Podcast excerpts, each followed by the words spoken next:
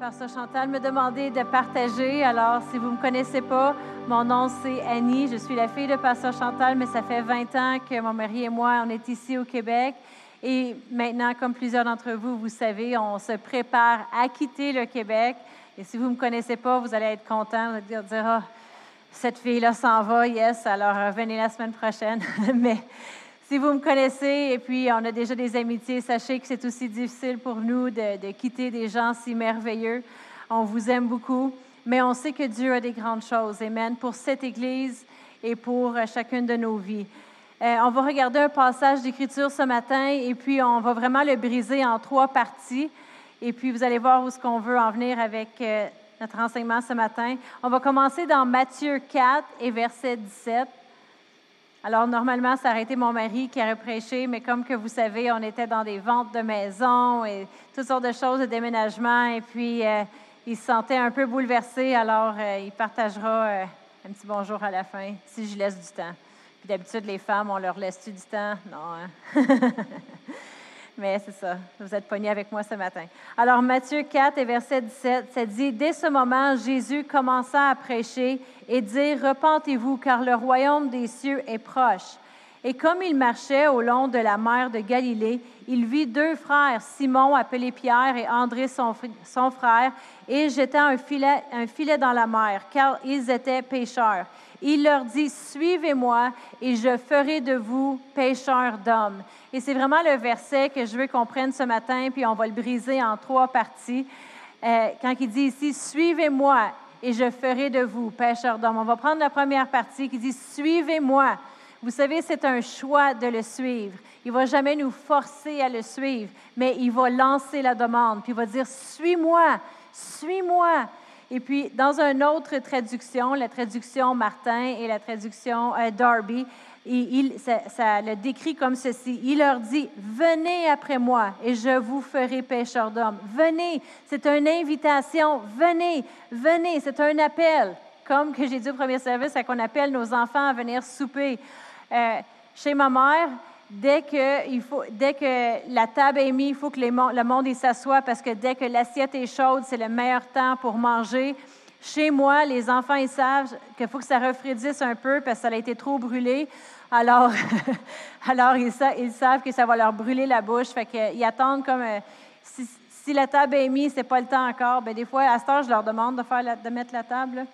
Une chance que ma fille, elle écoute. Alors, et puis ensuite à ça, euh, la, table est mise. Là, je dis, ah, là, c'est rendu froid. Là. OK, là, ils viennent. ils lâchent leur jeu, leurs choses. Mais c'est un appel. Pourquoi on appelle les gens à venir manger? Parce qu'on sait que le repas est bon. Là, ils savent chez moi que le repas est médiocre, mais ils savent quand que c'est grand-mère qui appelle les enfants à aller souper chez eux, c'est la meilleure bouffe en ville. Fait quand que grand-mère l'appelle, venez à la table, ils savent, je vais être bien nourri. Si j'aime pas mon repas, c'est pas grave, je vais avoir du dessert. Puis si j'aime pas ce dessert-là, c'est pas grave, il y a des May West au frigidaire ou de la crème glacée au sol. Puis si j'aime encore pas ça, ben il y a des chips dans l'armoire. Alors, ils sont rassasiés.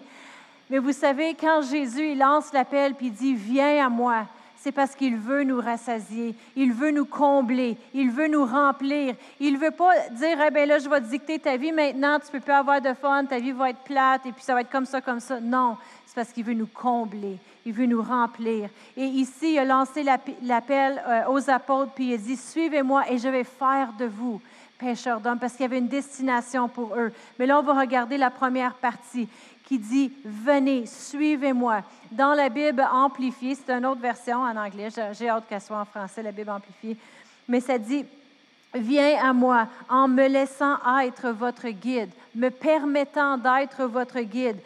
Euh, suivez-moi. Vous savez, la première partie du verset, c'est que euh, Jésus, on veut qu'il soit notre guide. Il veut être un guide pour nous. Vous savez, un guide, c'est quelqu'un qui veut nous diriger, qui veut nous amener en quelque part. Euh, le monde, ils vont dire, ben moi, je veux décider pour moi-même. Mais souvent, les gens, ils décident plus de nos jours pour eux-mêmes.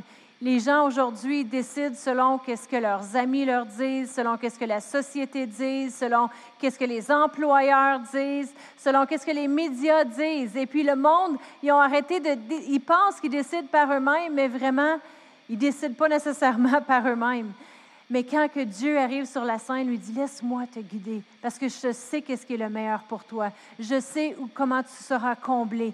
Puis il dit, suivez-moi. C'est une décision qu'on dit de le laisser être notre guide. Il veut être notre modèle. Aujourd'hui, avec Facebook, Instagram et tous les médias sociaux, on a des guides pour comment s'habiller, comment se vêtir, quelle musique écouter, quoi faire. On a toutes sortes de guides. Mais Jésus, il veut être notre guide. Amen. Au lieu de toutes ces choses-là, lui, veut nous diriger nos pas, nos sentiers. Dans Psaume 119 et verset 105. Avec notre premier point ce matin, c'est notre guide de suivre Jésus. Alors, Psaume 119, verset 105, c'est dit Ta parole est une lampe à mes pieds et une lumière sur mon sentier. Ça veut dire que quand on ne sait pas quoi faire, quand on est dans la noirceur, qu'est-ce qu'on fait? On sort sa parole. C'est quoi sa parole? La Bible. On sort la Bible, on ouvre les versets et on a notre réponse. C'est comme une lumière sur notre chemin.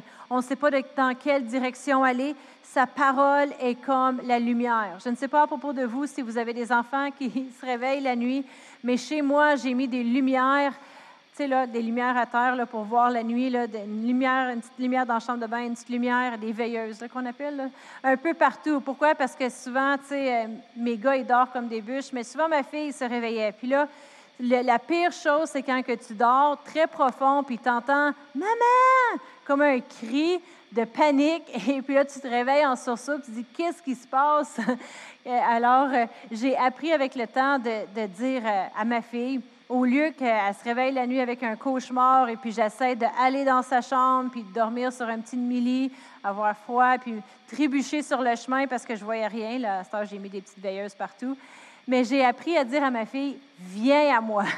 Parce que dans mon lit, j'ai de la place. Là, on avait changé pendant la pandémie à King, un lit King. Alors, si vous ne savez pas c'est quoi un lit King, parce que vous avez, j'ai parlé à quelqu'un qui vient de se marier, puis il y a un lit double. Là, je me dis, un lit double pour moi, puis un lit simple, c'est la même chose. C'est comme sinon, ça prend euh, au moins un queen. au moins, ben là, c'est sûr qu'il vient de se marier. Il est peut-être content d'avoir son lit double, mais quand ça fait, ça, on a fêté 20 ans de mariage, Pastor Brian et moi, OK? Fait qu'on a un lit king. Fait que c'est comme, bonne nuit, je te vois à l'autre bord de l'océan, puis il est couché dans son secteur, puis je veux dormir et ronfler dans le mien. Ben non, je ronfle pas. Moi, je dors comme un ange, OK? C'est juste les hommes qui ronflent. Mais un, leaking, c'est quand que la mer rouge pourrait séparer, là, tellement que c'est grand. Là. fait que tu dis bonne nuit, puis tu, les vois ailleurs à un autre temps. Mais vraiment, c'est à cause que souvent, il y a un petit corps qui vient dans le milieu. Alors, elle a son oreiller. Mais quand que, elle se réveille dans la nuit, puis il fait noir, on a mieux dire viens. Viens, parce que dans notre lit, elle est bien, il y a de la chaleur, il y a des bonnes couvertes, une bonne oreiller. Puis maman peut dormir, papa peut dormir, puis il n'y a pas de problème. C'est un king, OK? Un king qui prend la chambre au complet. Alors, euh, mais vraiment, on dit ça parce qu'on sait qu'elle va être bien. Quand Jésus dit Suivez-moi, viens, parce qu'il y a mieux que qu'est-ce qu'on aurait juste par nous-mêmes.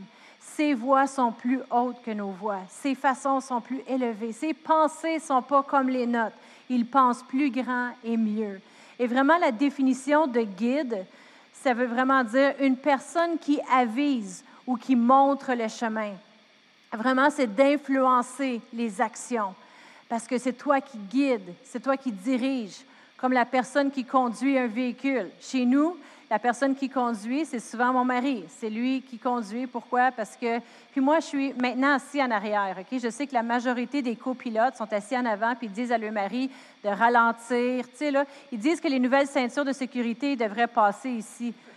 Mais là, sur la bouche. Mais maintenant, on a des masques, mais euh, pas dans la voiture, là. Mais, mais euh, en tout cas, mais moi, je suis pas privilégiée de m'asseoir comme copilote à l'avant parce que quand j'ai eu ma, fille, euh, ben, j'ai commencé une habitude de m'asseoir à l'arrière avec elle pour prendre soin du bébé quand elle était petite. Fait que là, mes garçons, ils se sont mis à grandir puis prendre le siège avant. Alors maintenant qu'ils sont six pieds un et puis l'autre proche six pieds, ils, disent qu'ils n'ont plus de place à l'arrière, fait qu'ils doivent s'asseoir à l'avant. Alors moi, vu que je suis plus moins grande que eux, euh, je suis assise à l'arrière. Fait que là, mais je peux au moins mettre mes mains sur son siège, tu sais, là, puis des fois l'étrangler s'il va trop vite, l'arrêter. Mais non. Mais ça arrivait une fois que c'était moi le pilote de notre véhicule. Lui était assis en arrière. Puis là, j'avais trois gars qui chialaient. J'en ai un qui fait un cours de conduite, alors euh, il conduit un petit peu trop lent pour mon goût à moi. quand la limite est 80, rouler 115 ou 119, c'est pas bien. Alors, moi, comme pilote de mon véhicule, je conduisais assez rapidement parce que les dimanches matins, là, amener trois enfants ici pour 9 euh, heures, avant 9 heures, avant, attends, 8 heures, il faut être ici à 8 heures parce qu'ils sont dans la musique. Bien, souvent, c'est le dimanche matin que tout le monde est, bien, pas tout le monde, là. je dirais que moi et mon plus vieux, on est toujours à l'heure, mais il y en a trois autres qui l'embinent un peu.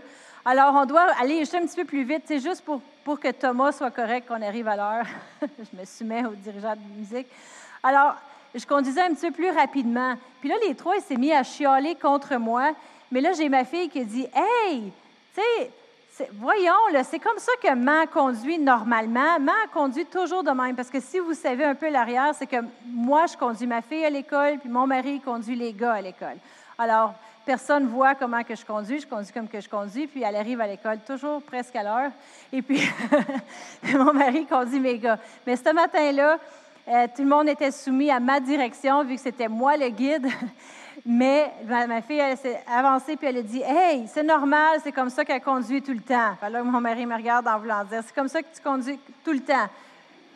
Écoute, on va pas à ces temps-ci, là. Fait qu'on est, sais, là, une petite montagne russe, il n'y a rien là.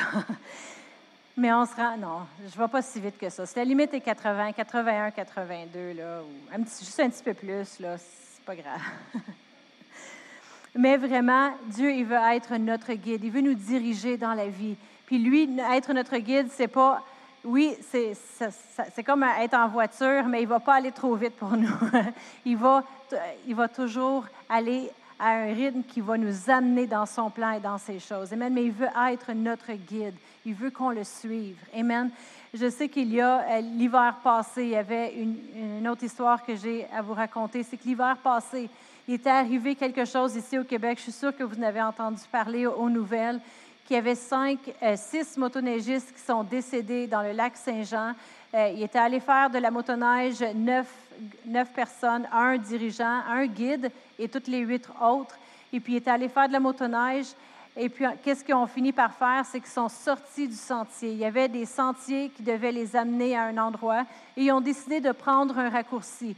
Ils ont essayé de vérifier, avec les nouvelles que j'ai lues, ils ont vérifié, ils ont fait une enquête pour savoir comment ils ont fait pour aller sur le lac. Et puis, ils ont enfoncé dans le lac. Ils euh, euh, six d'entre eux sont décédés dans le lac. Et comment ils ont fait pour dévier? Au début, ils ont pensé, ben c'était noir, c'était le soir. Euh, ils ont voulu prendre un raccourci. Et puis, est-ce que sont, se sont allés sur le lac? Et puis ensuite le guide est allé pour les rescaper? Au début, ils ont pensé peut-être que le guide est couru après eux, les sauver et puis enfoncé avec eux. Ou est-ce que le guide les a dirigés? Je pense que là, ils commencent à penser que le guide, il n'avait pas su que cet endroit-là pouvait être dangereux. Il n'y avait pas d'avertissement, il n'y avait pas de signaux pour dire attention, lac glacé, pas assez épaisse, parce qu'il était dans une partie du lac où ce que il y a comme euh, où ce qu'il y a un déversement et puis l'eau ne gèle pas assez dans cette partie-là où ce qu'ils ont euh, vraiment euh, tombé à l'eau. Il n'y avait pas assez de signaux d'avertissement, puis ils ont dévié du, du sentier. ils ont dévié et puis ils sont décédés. C'est une histoire vraiment triste que soit que le guide les a emmenés comme ça ou soit qu'ils n'ont pas suivi le guide, mais une chose est certaine, c'est qu'ils ont débarqué du chemin, du sentier qu'ils devaient euh, suivre. Mais vous savez, avec Dieu, lui, il va être un guide qui va jamais nous laisser, il va jamais nous abandonner, il va jamais nous, nous faire aller dans des endroits dangereux. Qu'est-ce qu'il dit dans sa parole? Dans Hébreu 13 et verset 5? Ça nous dit, ne vous livrez pas à l'amour de l'argent, contentez-vous de ce que vous avez. Puis ici, euh, juste pour toujours dire, c'est, n'est pas pour dire que là, contente-toi de ton pain et ton eau, mais continue à lire parce qu'il veut vraiment, il veut vraiment nous expliquer ici. Car Dieu lui-même dit, je ne te laisserai point et je t'abandonnerai point. Ça veut dire, peu importe si tu as peu, peu importe qu'est-ce que tu as, je vais jamais t'abandonner, je vais jamais te laisser. Et au verset 6, c'est donc avec assurance que, euh, que nous pouvons dire, le Seigneur est mon aide, je ne crains rien. Que peut me faire un homme? On n'a rien à craindre avec Dieu. Lui est notre guide qui ne va pas nous amener dans des endroits dangereux, dans un endroit où on risque de perdre notre vie, un endroit où on dévie du chemin. Non, lui veut qu'on reste sur un sentier pour nous amener à une destination euh, bien au-delà de ce qu'on pourrait penser, imaginer. Il dit, on n'a rien à craindre avec lui. Que peut nous faire les hommes? Qu'est-ce qui peut nous arriver sur cette vie que Dieu n'est pas capable de nous aider à passer au travers? Amen. Il a promis qu'il était toujours pour être là. Notre verset nous dit dans Matthieu 4, 19, il leur dit, Suivez-moi et je ferai de vous pécheurs d'hommes. Le premier point, c'est de le suivre, qui est notre guide.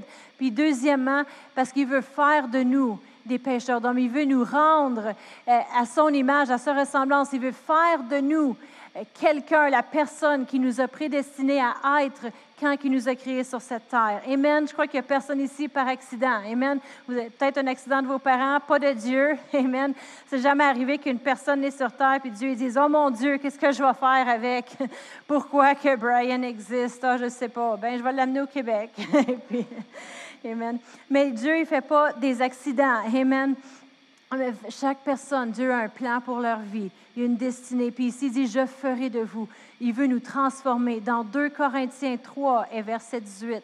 2 Corinthiens 3, verset 18, ça dit, nous tous qui, le visage découvert, contemplons comme dans un miroir la gloire du Seigneur. Nous sommes transformés en cette même image de gloire en gloire, comme par le Seigneur l'Esprit. Nous sommes transformés. Vous savez, quand on passe du temps avec Dieu, il nous transforme, il nous change. Ce n'est pas un lavage de cerveau, c'est un changement de l'intérieur, qu'on devient qui nous appelle à être une meilleure personne. Je ne sais pas si vous avez déjà euh, parlé avec quelqu'un qu'on dirait que, waouh, cette personne-là, elle a passé du temps avec Dieu, soit qu'elle revient de l'Église, elle est comme joyeuse ou euh, elle a passé du temps dans les louanges, sa face, elle a changé quand on est changé, ça paraît à l'extérieur. C'est comme si on était rafraîchi dans sa présence. Amen. Mais quand on passe du temps avec Dieu, puis on le suit, lui, il nous transforme, puis il nous fait devenir la personne qui nous a appelés à être. Amen. Comme Pasteur Chantal parle souvent, qui était une personne qui vivait dans la peur. Mais cette peur-là, s'est jeté sur moi quand j'étais adolescente, puis j'étais jeune. Et puis là, on me demandait de venir en avant. Je me souviens, j'étais en troisième année, pareil comme ma fille est en troisième année, puis j'écrivais des petites histoires, puis elle voulait les lire à la classe. Qu'est-ce qui arrivait avec moi? Je m'évanouissais. j'avais, trop peur d'être en avant et j'étais trop gênée. Euh, quand le, monde se mettait en ligne, euh, moi, je me mettais en dernier. J'ai fait une petite fête pour ma fille hier, et puis quand que j'arrive pour donner un morceau de gâteau, toutes les, petites filles sautent. Je veux, je veux, je veux. Euh, chaque fois que tu, leur donnes quelque chose, tout le monde saute en même temps, comme des petits animaux que tu leur lances de la bouffe, là, si vous avez des petites poules. Tout le monde se jette dessus. Mais moi, j'étais le style de personne quand j'étais jeune que je laissais tout le monde.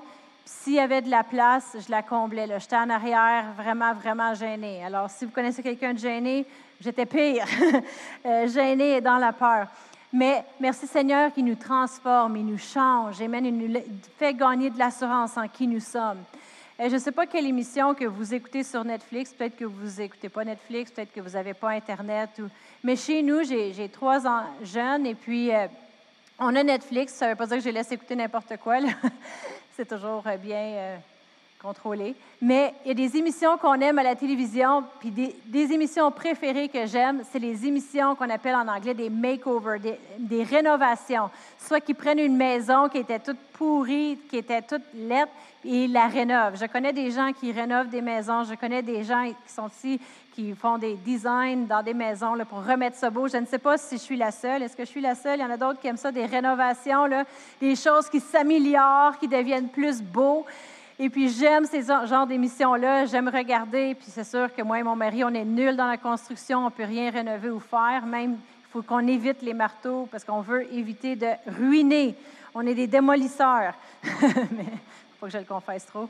Mais euh, une autre émission que j'aime, c'est quand ils font des, euh, des rénovations, mais dans la garde-robe. Tu sais, là, ils prennent quelqu'un qui ne sait pas trop bien s'habiller et puis ils l'aident à avoir porté du linge qui l'avantage.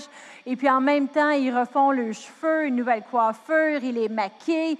Puis là, là c'est même, ils sont même plus reconnaissables. C'est comme, wow, regarde ce qui a été fait. J'aime ces émissions-là. Pourquoi? Parce que je crois que tout le monde a le potentiel pour être beau. Et j'aime, j'aime voir l'amélioration dans les gens et tout ça, et prendre avantage de tout tout ce qu'ils ont. Puis mon jeune, il m'avait dit euh, une fois, il a dit, tu sais, les filles, vous autres, vous pouvez euh, vous maquiller, puis euh, vous arranger les cheveux, mais nous autres, les gars, là, tu sais, si on n'est pas beau, là, on fait quoi? je suis comme, ben, je sais pas, là, faites-vous une pousser une barbe. ben non. J'ai dit, ben non, Nathan, t'es bien beau comme t'es. Mais j'aime les émissions de rénovation, les makeover shows et tout ça. Pas quand ils sont obligés de tout. Je parle pas de tout rechanger, reformuler le visage avec des opérations. Là. Moi, je parle juste, là, tu sais, une petite peignure. Là, parce qu'en ce moment, là, je dois faire, je dois transformer mes, mes, cheveux en ce moment avec un spray qui appelle, tu sais, qui cache le gris. Parce que toutes mes coiffeuses, j'avais, j'ai passé trois coiffeuses pendant cette pandémie-là, puis ils ont toutes lâché pour un autre métier. J'en avais une depuis une dizaine d'années lâché, puis mon mari en avait une depuis euh, cinq ans et plus, puis elle a lâché, puis une autre nouvelle qui vient de changer son salon. Fait que là, maintenant, j'ai trouvé un spray magique que je peux juste mettre sur mes cheveux, puis ça cache tout le gris. Fait que, tu sais, là, c'est pour ça que j'ai l'air de 30 ans ce matin. Mais on aimerait ça que l'esprit existerait pour, euh, tu sais, là, plusieurs choses, pour des transformations, n'est-ce pas? Là, tu transformes tes cheveux, tu transformes tes enfants. Qui transformerait leur mari? OK, je ne dirais pas que je serais la première, mais non. Transformer un sourire. Mais oh, j'aime des choses qui transforment. Pourquoi? Parce que ça fait que les gens ils vont faire la, la vraie chose qu'ils sont appelés sur la terre à faire. Parce qu'il y a des rêves, il y a des désirs que Dieu a placés à l'intérieur de chaque personne, la raison pourquoi ils sont là. Puis Jésus dit, venez à moi parce que je veux faire de vous. J'ai une destinée pour ta vie. Je veux qu'elle ressorte. Alors quand on voit des transformations arriver sur les gens, Amen, c'est des transformations merveilleuses. Amen. Cette Église est un endroit de transformation. Cette Église, c'était un, lieu abandonné, un lieu de désespoir, un lieu que les gens passaient sur la, la rue, là, puis ils voulaient rien savoir de cette bâtisse, cet endroit-ci. On va mettre notre première image, une image de cette bâtisse qui était en désespoir. Vous, voyez ici, ici on voit une maison brisée, une maison abandonnée, avec du foin, comme mon père appelle, il sur une ferme, du foin à l'avant, avec des fenêtres cassées. Il y avait des gens qui allaient faire de la drogue au sous-sol, il y avait de la pourriture, il y avait toutes sortes de, de problèmes avec cet endroit-là. Mais Dieu il avait un plan pour cet endroit. Il y avait un plan pour l'espoir, un plan pour euh, tout ce qui était cassé pour être restauré. Dieu y avait un plan pour cet endroit, puis elle est devenue. Il y a 25 ans, voici à, quoi ressemblait Église sur le roc. Mais nous voici 25 ans plus tard, tu mets notre prochaine image. Puis maintenant, l'Église sur le roc est quoi? C'est un endroit d'espoir, un endroit, un endroit pour les perdus, un endroit de guérison, un endroit pour que les gens soient libres, un endroit de restauration, un endroit où ce que les mariages brisés ont été restaurés, un endroit de louange, un endroit où les gens ont pris une décision d'avoir Dieu dans leur vie, un endroit de transformation. Amen. L'Église sur le il y a un appel sur cette Église pour transformer. Elle a été transformée en qu'est-ce qu'elle était appelée à être. Cette place-ci qui était en désespoir, euh, il y avait un, appel dessus, non seulement pour rejoindre cette ville, mais en étant transformé en, belle bâtisse, et on ça aurait pu arrêter là, mais non.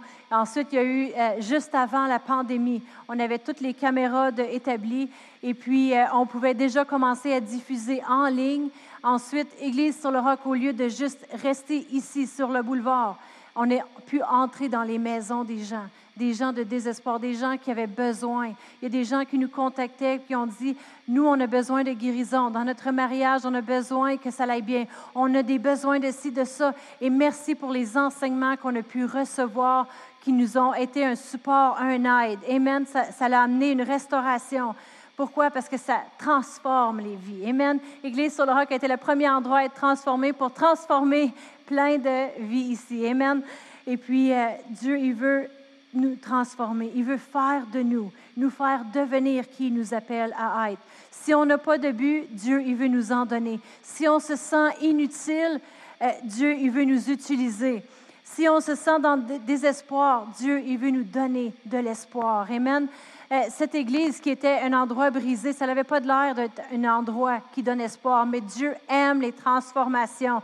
Transformer les choses qui sont brisées sans espoir une vie nouvelle. Et souvent, on pense, ben moi, il y a trop de bagages, il y a trop de choses qui sont arrivées, ma situation est trop dans le désespoir, Dieu ne peut pas m'utiliser. Euh, regarde qu'est-ce qui m'est arrivé dans mon passé, regarde qui j'étais, qu'est-ce que j'ai fait. Mais Dieu dit non, c'est une opportunité pour rendre témoignage de qu'est-ce que Dieu peut faire. C'est une opportunité pour dire Dieu, il peut faire des grandes choses. Amen. Dans Éphésiens 1, 18, ça dit, et qu'il illumine les yeux de votre cœur pour que vous sachiez quelle est l'espérance qui s'attache à son appel et quelle est la richesse de la gloire de son héritage qu'il réserve aux saints. Ici, l'espérance qui s'attache à son appel. Il y a une espérance que Dieu il veut nous transmettre, une espérance qui s'attache à notre appel. Amen. Dieu, il veut qu'on voit plus loin, l'espoir qu'il a pour nous. Mon troisième point ce matin, c'est qu'il veut nous occasionner à voir plus loin que nous-mêmes. Et il a dit ici, suivez-moi et je ferai de vous des pêcheurs d'hommes. Pas juste quelqu'un qui regarde à sa vie, mais je vais faire de vous quelqu'un qui rejoint le monde autour, qui pêche pour les autres, qui s'en fait pour les autres. Parce que quand tu es à la pêche, puis tu vas aller euh, chercher un poisson, ben, tu veux aller chercher et l'amener. Quand que tu recherches pour euh, les autres, tu recherches pour leur intérêt, leur bien, tu veux leur amener Dieu envers eux. Dans, comme il nous dit dans Matthieu 4, 19, on voit plus loin. On veut devenir des gens de vision. Puis souvent dans la Bible, on parle de vision et ça parle de l'aigle. La Bible nous dit qu'on rajeunit comme un aigle. Et puis, il y avait un article qui avait circulé à un moment donné sur euh, Facebook, et puis euh, peut-être que vous n'êtes pas nécessairement Facebook, et vous êtes tous sur Instagram maintenant, ça se peut-tu? Non. ça, c'est les jeunes, hein? Peut-être que vous êtes sur un autre média social, mais il y avait une image d'un aigle qui avait circulé. Puis j'en ai déjà parlé ici, mais je voulais le rementionner avec le message de ce matin. Puis je vais vous lire qu'est-ce que ça nous dit à propos de l'aigle. Parce que l'aigle est le seul, dans le fond, le seul oiseau qui picotera un aigle est le corbeau. Le corbeau, il va venir, puis il va s'asseoir sur le dos et mordre le cou de l'aigle. Puis l'aigle ne répond pas, il ne se bat pas avec le corbeau. Il ne perd pas son temps ou d'énergie sur le corbeau. Il ouvre simplement ses ailes et commence à s'élever plus haut dans le ciel. Plus le vol est haut, plus il est difficile pour le corbeau de respirer. Éventuellement, le corbeau tombe à cause du manque d'oxygène. Trop souvent, on perd notre temps avec des situations ici, puis Dieu dit, non, regarde plus loin, regarde plus loin où ce que je veux t'amener. Euh, on s'arrête avec des, circonstances et des choses qui se produisent, puis on dit, ah ben, j'ai pas vu Dieu bouger aujourd'hui, ou regarde qu'est-ce qui m'est arrivé, peut-être que Dieu est pas réel, peut-être que Dieu n'est pas à l'œuvre dans ma vie. Mais Dieu dit non, regarde plus loin, regarde où ce que je veux t'amener. Tu passes à travers peut-être une vallée de l'ombre de la mort, mais ne crains aucun mal, car je serai avec toi. Amen. Et il nous amène à un endroit et un révérend Billy Graham, que je sais que plusieurs d'entre vous, vous avez euh, sûrement connu Billy Graham. Il y a eu un film sur sa vie, puis mon mari et moi, on l'a écouté avec mes enfants, un film sur sa vie et tout ce qu'il a vécu et ses études. Et quand il était aux études d'école biblique et tout, et puis il se préparait pour entrer dans le ministère, il y avait un grand ami à lui qui était déjà évangéliste, qui se promenait déjà à grandeur du monde pour prêcher et pour parler de Dieu partout. Mais cet évangéliste-là, il s'est mis à regarder autour de lui. Puis dans ces, dans ces années-là, c'était les années de guerre. Il a vu beaucoup de guerres, il a vu beaucoup de gens blessés, de maladies de toutes sortes de choses partout dans le monde. Puis ça l'a fait re-questionner Dieu et dire, ben comment ça se fait que Dieu existe? Et il y a tant de mal dans le monde, il y a tant de choses. Puis il a commencé à dire à Billy Graham, tu perds ton temps euh, avec ces choses-là. Moi, j'ai abandonné Dieu j'ai trop vu de malheur. Au lieu de voir qu'il était envoyé comme réponse pour les cœurs brisés, pour guérir les malades, pour euh, faire du bien autour de lui, il a regardé la situation autour de lui, puis c'était devenu un désespoir. Mais Billy Graham, il dit non, moi je vais continuer. Il pouvait voir plus loin. Il pouvait voir les gens dans le besoin. Il pouvait voir l'opportunité qu'il avait. Il y a eu des guerres, il y a eu des gens blessés. Voilà une opportunité pour répandre l'amour de Dieu à la grandeur de la planète. Et c'est écrit de Billy Graham qui a prêché aux gens à propos de Jésus à 215 millions de personnes sur la terre. Et puis, il y a eu de ça, il y a eu des millions de personnes qui ont été rejoints, qui ont, euh, vu, ont reçu Dieu dans leur vie, mais il s'est promené puis il a prêché. Pourquoi? Parce qu'il a vu plus loin. On doit être des gens de vision si on veut suivre Jésus, parce qu'il veut faire de nous des gens qui rejoignent les autres, des gens qui affectent la vie, des gens autour de nous. Amen. Il y a un grand monde dans le besoin présentement.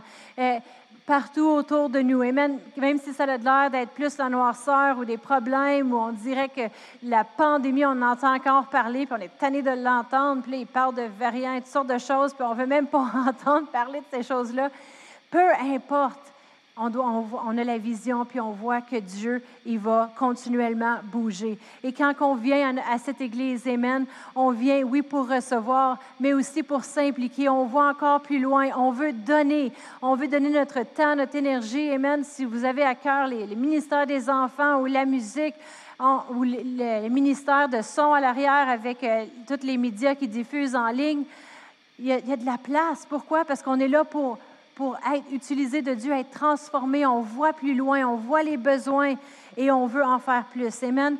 Euh, que qu'est-ce qui définit vraiment le succès, le succès dans la vie? Tu sais, plus tard, on va s'asseoir. Tu sais, on est vraiment encore super jeunes, Pastor Brian et moi, mais plus tard, mais qu'on soit plus vieux, puis on regarde notre vie à l'arrière, puis on dit, est-ce qu'il y a eu du succès dans notre vie? C'est quoi qui mesure le succès? Est-ce que c'est une belle voiture, atteindre une belle maison, avoir... Euh, tant d'enfants, quatre enfants, six enfants. C'est qu'est-ce qui mesure le succès pour notre vie? Et vraiment, j'ai regardé la définition du mot succès, et c'est vraiment l'accomplissement d'un but, de atteindre une cible, vraiment la réalisation de la vision souhaitée.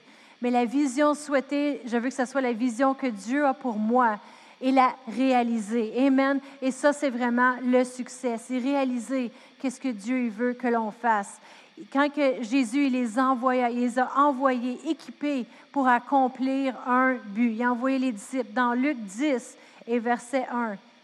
Luc 10 et verset 1, c'est dit, après cela, le Seigneur désigna encore 70 autres disciples et il les envoya deux à deux devant euh, lui dans toutes les villes et dans tous les lieux où lui-même devait aller. Il leur dit, la moisson est grande, mais il y a peu d'ouvriers. Priez donc le maître de la moisson d'envoyer des ouvriers dans sa moisson. Partez, voici, je vous envoie comme des agneaux au milieu des loups. Alors, il les ici comme des agneaux au milieu des loups. Qu'est-ce qui arrive à des agneaux quand il y a plein de loups? D'habitude, ils se font dévorer. Mais Jésus ici, il continue parce qu'il ne les a pas envoyés juste tout seuls comme ça. Il les a envoyés équipés. Il dit au verset 9, guérissez les malades, qui s'y trouvent. Et dites-leur, le royaume des cieux est proche de vous.